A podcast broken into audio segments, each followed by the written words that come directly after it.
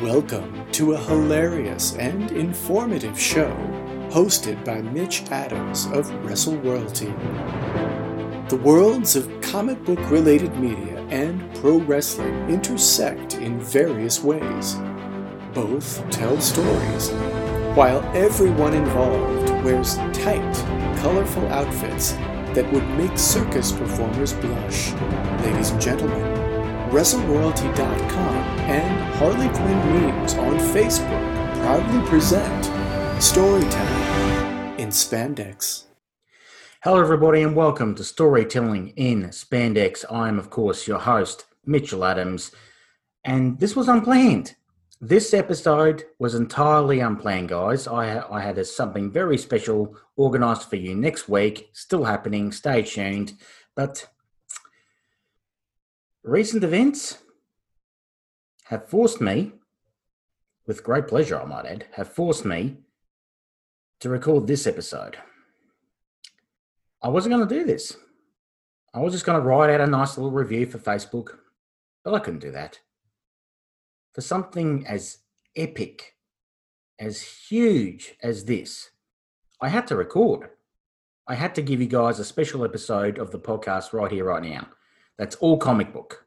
It's not going to be anything about pro wrestling, so sorry. But this one's all comic book and it's going to be about DC Comics. And I think you know where I'm going with this. I'm all solo here, so I hope you enjoy it. I've done solo podcasts before, or one before, when I uh, reviewed DC Fandom. So I think this is very appropriate. But today, I'm going to be giving you guys my thoughts, my feelings about the Snyder Cut. And I don't know even where to begin. Holy dooly, what a four hour epic piece of cinema. Holy cow, I am so glad that HBO Max in the US made deals with a bunch of different uh, distributors worldwide so people around the world could see this film. I myself watched it on Foxtel Now, I'm of course in Australia, so it was just, man. Okay, enough of me going on and on like this. Let's just get straight into it because there is so much to cover. Firstly, it needs to be said for those who haven't seen it yet, um, this is going to be a bit spoilery. I'm not going to give away massive details, but I'm going to reveal one or two things.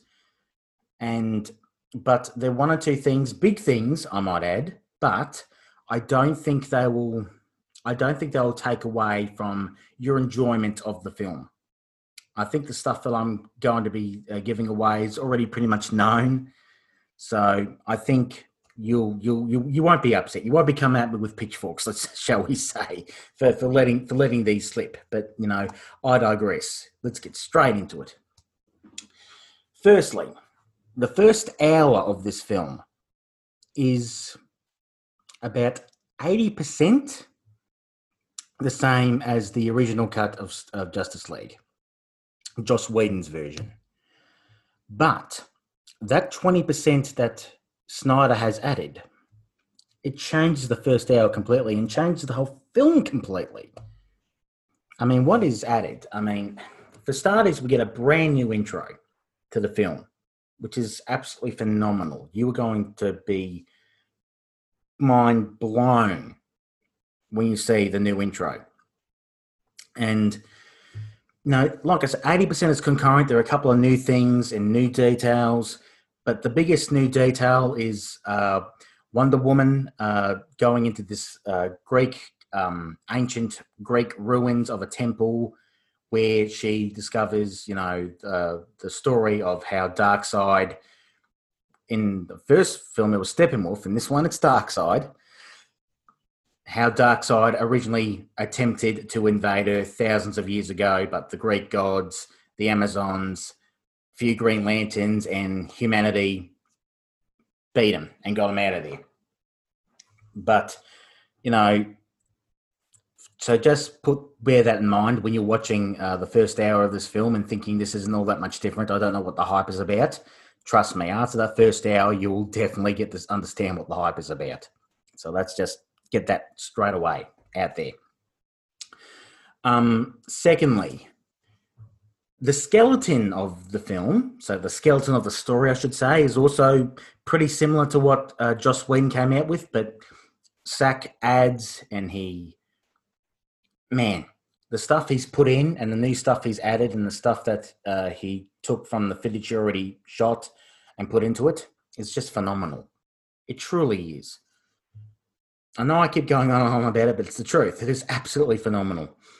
I mean, for starters, every character in the film, from the heroes to the villains, have a ton more backstory, a ton more character development, grander story arcs, which explains their, uh, you know, their their methodology, explains their motivations. Something that the the the Joss Whedon version of this film did not have, and it's and it's it's very interesting because a lot of the directions uh, Snyder goes, you wouldn't actually expect but it, it's not like the Last Jedi. It's it actually works quite well. It's yeah, it's it's absolutely it, it's really fun, and a lot of the things that he adds are uh, quite surprising. For starters, the character of Cyborg, played by Ray Fisher, who's in the news a lot, is really the heart of the film.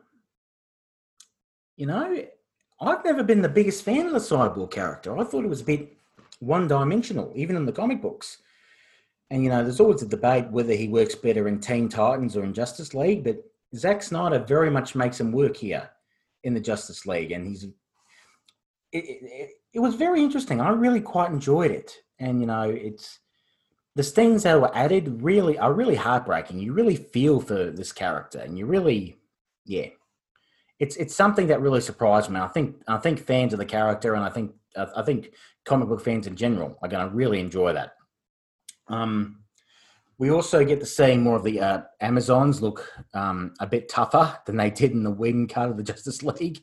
Um, I think they look a bit more noble. Um, that that was a lot of fun as well. That that that uh, that uh, portion of the film focusing on the Amazons uh, with um, the mother box was was um that was a lot of fun too. I think you guys are really going to enjoy that as well let's forgive me. I've got notes here, but there's just so much to get through that truly is absolutely remarkable.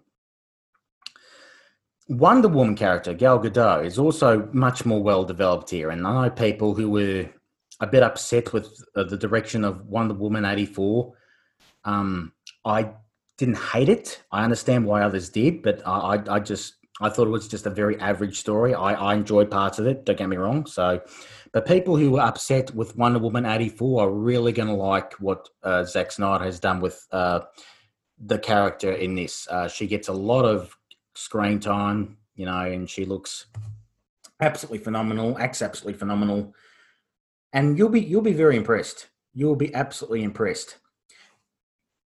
Even the Aquaman character. I mean, there was a wonderful. I, I don't want to spoil this part of it because I think it'll take away the um the gravitas of it, shall we say. But uh, the first scenes with Aquaman, uh, there's this moment where he goes into the ocean, and let's just say, you know, the the send off he gets uh, when he goes into the ocean is just one of the most. It, it, it tugs in your heartstrings. Actually, I mean, you you understand it when you see it. I, I don't want to spoil that part for you because it's it, it was actually one of one of the most beautiful scenes in the film, and it's something I, I will give you a hint though. It's if you um, pick up uh, the film's score on iTunes or Spotify or wherever you listen to your music, it's something that you'll instantly recognize, and it's something you'll probably start playing on repeat because it's absolutely lovely. And I don't use that word lightly, lovely, but it was it was it was very lovely, man. And there are a couple of big shocks in the film as well. Big shocks. And like I said, um, I'm going to make this a bit spoilery, but I think it's there are things in this film that uh, you're probably expecting. So I don't think it's going to take away from your um, enjoyment of it. Firstly, and this was pretty much, you know, I think everyone knew this.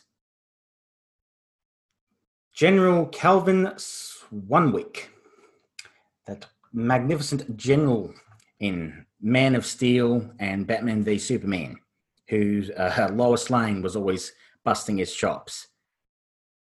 Fan, th- fan theories for eons that he was, of course, J'onn Jones, Martian Manhunter. You guys were right. He absolutely is. However, the reveal of which eh, it's a little lame. I'm not going to lie. It, was one of the. It was.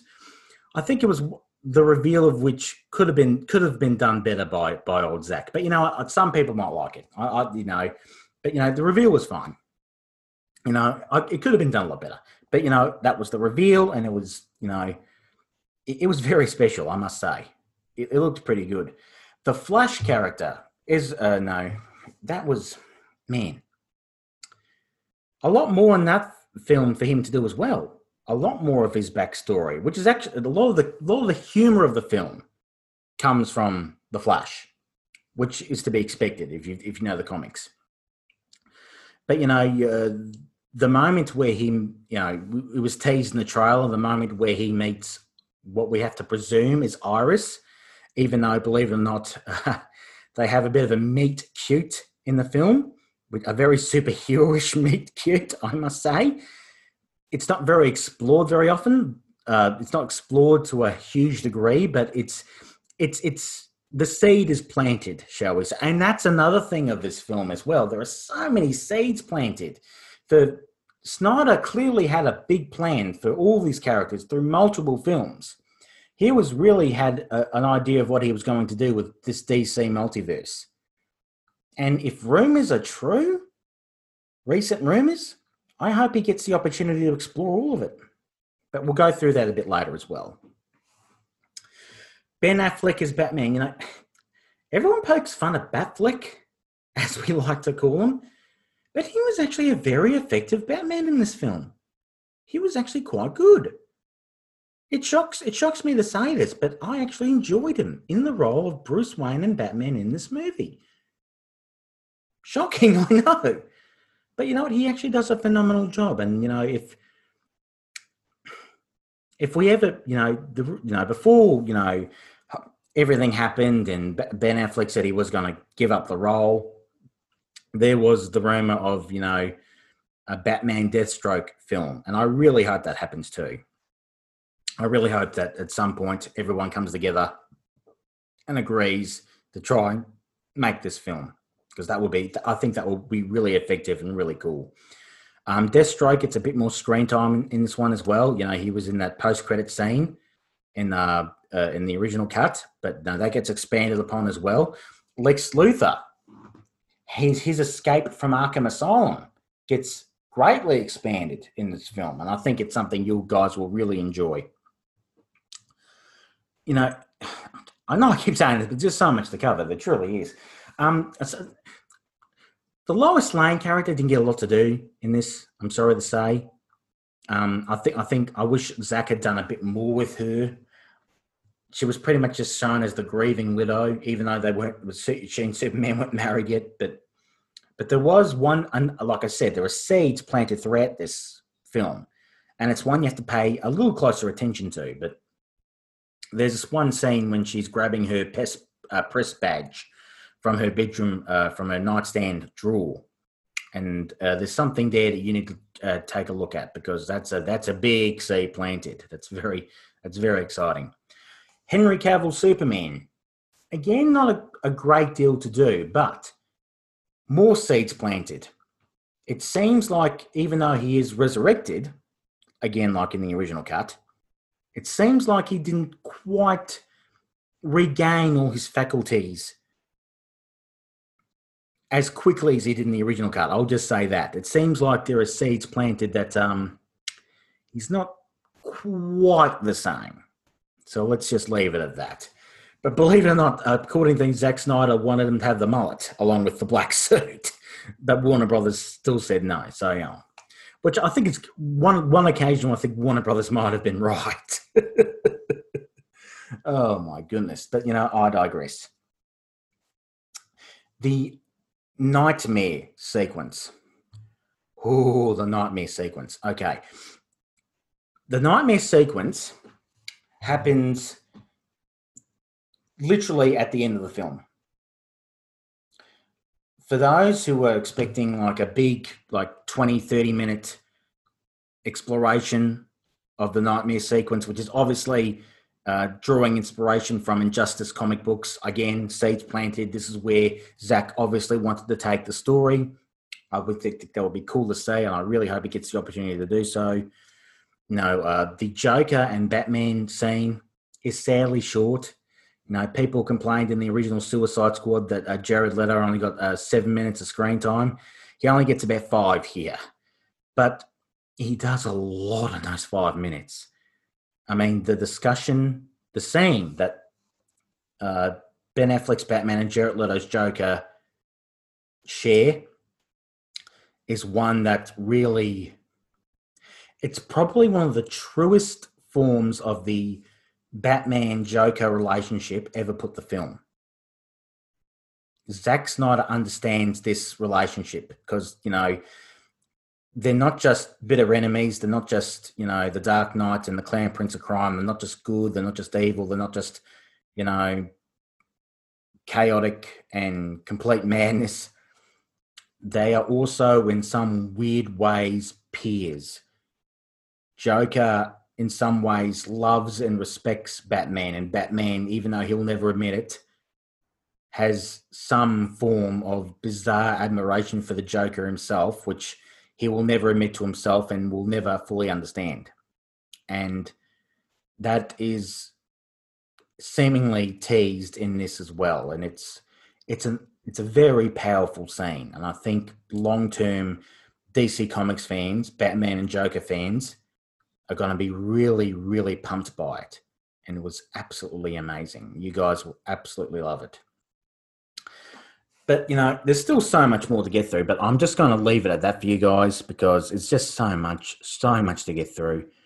But let me tell you, if you haven't seen this film yet, if you have not seen Zack Snyder's Justice League, you must. Not just because it's a great film, because it is, not just because it shows what could have been and what still can be if rumors are true. It's also a loving tribute from a father to his daughter.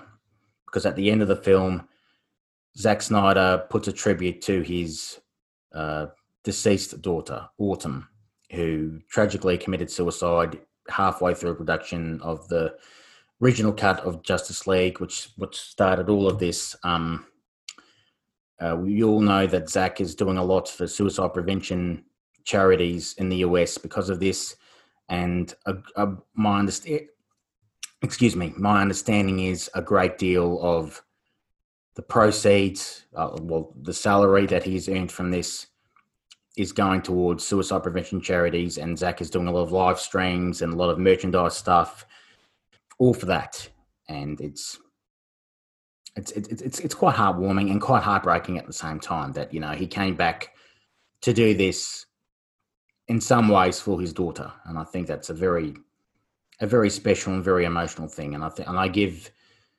unbelievable amount of kudos to uh, Mr. Snyder because um, Snyder has never been critic uh, film critics' favorite filmmaker. You know, uh, he's taken a lot of hits no, Batman versus Superman was not well received. Neither was Sucker Punch. I think I still say Sucker Punch was misunderstood at the time. It was seen as exploitive when really he was making a very powerful, progressive, feminist statement. But, you know, I digress. It's just, yeah, guys, you need to see this film. That, that's all I can say you need to see this film either through HBO Max or Sky Cinema in the UK or Foxtel or Binge in Australia, however you watch it, Virgin in New Zealand, however you watch this film, you need to watch it. It's it's a bit of a slog, I'm not going to lie. 4 hours of your time is an investment, but it's an investment that definitely pays off, guys. You need to you need to watch this film. And with that, I'm going to sign off. Thank you very much for listening to this review. I hope you've enjoyed it. I certainly enjoy producing it for you. Uh, next week, we're going to have a proper episode of storytelling in spandex for you guys. Very special guest, very surprising. You're going to love it, believe me. But for now, from me, Mitch Adams, I'm going to sign off. Hope you've enjoyed this. Thank you very much, and stay tuned for next week.